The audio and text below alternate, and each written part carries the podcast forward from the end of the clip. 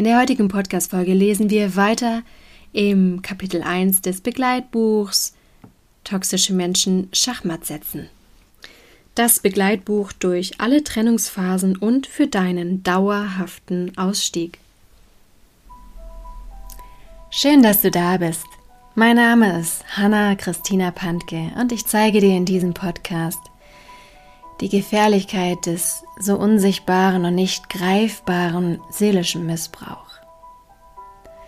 Aber noch viel wichtiger, ich zeige dir Schritte daraus und wie du dir ein glückliches und harmonisches Leben erschaffen kannst. Lass uns loslegen. Dein Podcast für dein Seelenheil.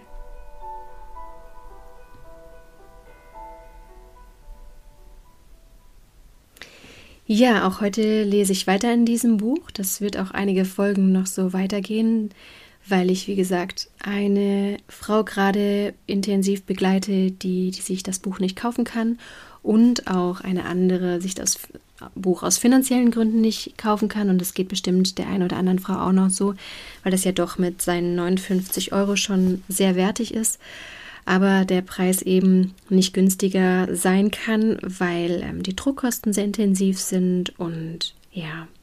Von daher habe ich den Frauen angeboten, das hier im Podcast kostenlos einzulesen, sodass die auch in den Genuss kommen, sich dieses Wissen anzueignen. Wir waren im Kapitel 1, haben die Einführung gelesen und jetzt geht es weiter mit dem ersten Zwischenkapitel Schmetterling. Wir sind sozusagen im ersten Kapitel für die, die die vorherige Podcast-Folge noch nicht gehört haben. Und das erste Kapitel des Begleitbuchs lautet Manipulationen erkennen. Erstens Schmetterling. Ein Schmetterlingsmensch ist wie ein zarter und empfindsamer Schmetterling, da er bedingungslos liebt. Doch das ist noch nicht das, was es so schlimm macht. Das Leid wird erst dadurch verursacht, dass der Schmetterling von den Worten des Kaktus wie von einer wunderschönen Blüte eines Kaktus getäuscht wird, ohne die spitzen Stacheln darunter zu erkennen. Anstatt mit viel Abstand an einem mit gefährlichen Stacheln versehenen Kaktus vorüberzufliegen und auf einer wunderschönen Sonnenblume zu landen, begibt der Schmetterling sich auf fatale Weise in die Nähe eines Kaktus und lässt sich so manipulieren, dass er sich sogar auf den spitzen Stacheln niederlässt und sich darin dauerhaft verfängt. Dort wird er jetzt schmerzvoll von den spitzen Stacheln aufgespießt. Der Schmetterling hängt mit seinen zarten Flügeln durchlöchert an dem Kaktus fest und ist unfähig, sich aus eigener Kraft zu befreien. Er weiß nicht, dass er von dem Kaktus auf eine perfide Art und Weise manipuliert worden ist. Der Schmetterling befindet sich in einem Spinnennetz von Lügen, Leugnungen, Verdrehungen und leeren Versprechen, die ihm ein falsches Bild der Realität zeichnen und denen er Glauben schenkt. Auch das Leid und die Schmerzen veranlassen ihn nicht dazu, sich zu befreien, da er den Kaktus liebt. Schmetterlinge sind für einen Kaktus und seinen seelischen Missbrauch eine leichte Beute, da sie ein großes Herz und eine allumfassende Liebesfähigkeit haben. Hinzu kommt, dass Schmetterlinge hohe Werte wie Wahrheit, Aufrichtigkeit, Loyalität, Treue, Unterstützung und Rücksichtnahme verfolgen und sehr hilfsbereit sind. Ein Schmetterling nimmt sich mit seinen Bedürfnissen immer zurück, kann sich sehr schlecht abgrenzen und sucht die Schuld für Probleme immer bei sich selbst. Er denkt, er müsse sich nur noch mehr anstrengen, dann wird alles gut.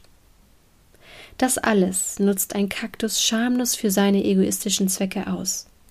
Dem Schmetterling fehlt das Wissen und die Erfahrung, dass ein Kaktus nicht wahrhaftig liebt und er sich von dem Kaktus abgrenzen müsste. All das macht es dem Schmetterling unmöglich, sich vom Kaktus zu befreien, abzuwenden und einfach wegzufliegen. Ein anderer Schmetterlingsmensch würde empathisch die Bedürfnisse und Grenzen des Schmetterlings spüren und respektieren. Ein Kaktus aber verfolgt ausschließlich seine egoistischen Ziele und es interessiert ihn nicht, was der Schmetterling braucht und wo die Grenzen von ihm sind. Er setzt folglich seine Bedürfnisse durch, ohne Rücksicht auf die Bedürfnisse des Schmetterlings zu nehmen. Hierfür schreckt ein Kaktus auch nicht vor Lügen zurück, die er gezielt einsetzt, um den Schmetterling zu manipulieren und für seine Zwecke gefügig zu machen. Ja, damit würde ich das heute bei der Lesung belassen, weil als nächstes kommt das zweite Unterkapitel Kaktus. Aber ich denke, wir bleiben einfach jetzt mal in der Energie vom Schmetterling und du kannst diese Folge ganz stark für dich selbst verinnerlichen, dich darin wiederfinden, dass du auch erkennst, was du für Naturell hast, dass du erkennst, was du für Werte in dir trägst und dass du ein wundervoller Mensch bist und für dich einstehen musst, indem du dich schützt und Grenzen setzt.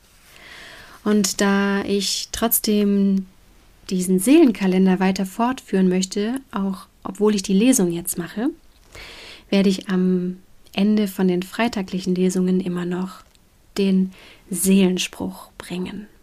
Und für all die, die das noch nicht kennen, es ist aus dem Seelenkalender von Rudolf Steiner und es ist ganz gezielt für deine Seele. Das heißt, du kannst diesen Spruch nicht mit deinem Verstand begreifen und verstehen, sondern nur mit deinem Herzen, mit deiner Herzempfindung. Das heißt, für diesen wundervollen, nährenden Spruch schalte einfach für einen Moment deinen Kopf aus, öffne dein Herz und spür einfach den Klängen der Worte nach. Und dein Herz und deine Seele wissen ganz genau, was damit anzufangen ist. Genieße es und lass es einfach auf dich wirken. Und was auch noch ganz wichtig ist zu wissen, das ist jetzt der allererste Spruch des Seelenkalenders sozusagen oben auf, weil jetzt erst für die Seele das Jahr beginnt, ne? mit Ostern und im April ist sozusagen der Start des Jahres für unsere Seele und nicht wie für den Körper und die materialistische Welt am 01.01.23, sondern erst im April zu Ostern 23. Und unter diesem Aspekt darfst du jetzt diesen wundervollen Spruch auf dich wirken lassen. Danach werde ich nichts mehr sagen, sodass es ganz stark auf dich wirken kann. Wenn aus den Welten weiten die Sonne spricht zum Menschensinn, und Freude aus den Seelentiefen dem Licht sich eint im Schauen, dann ziehen aus der Selbstheit Hülle Gedanken in die Raumesfernen und binden dumpf des Menschenwesen an des Geistes Sein.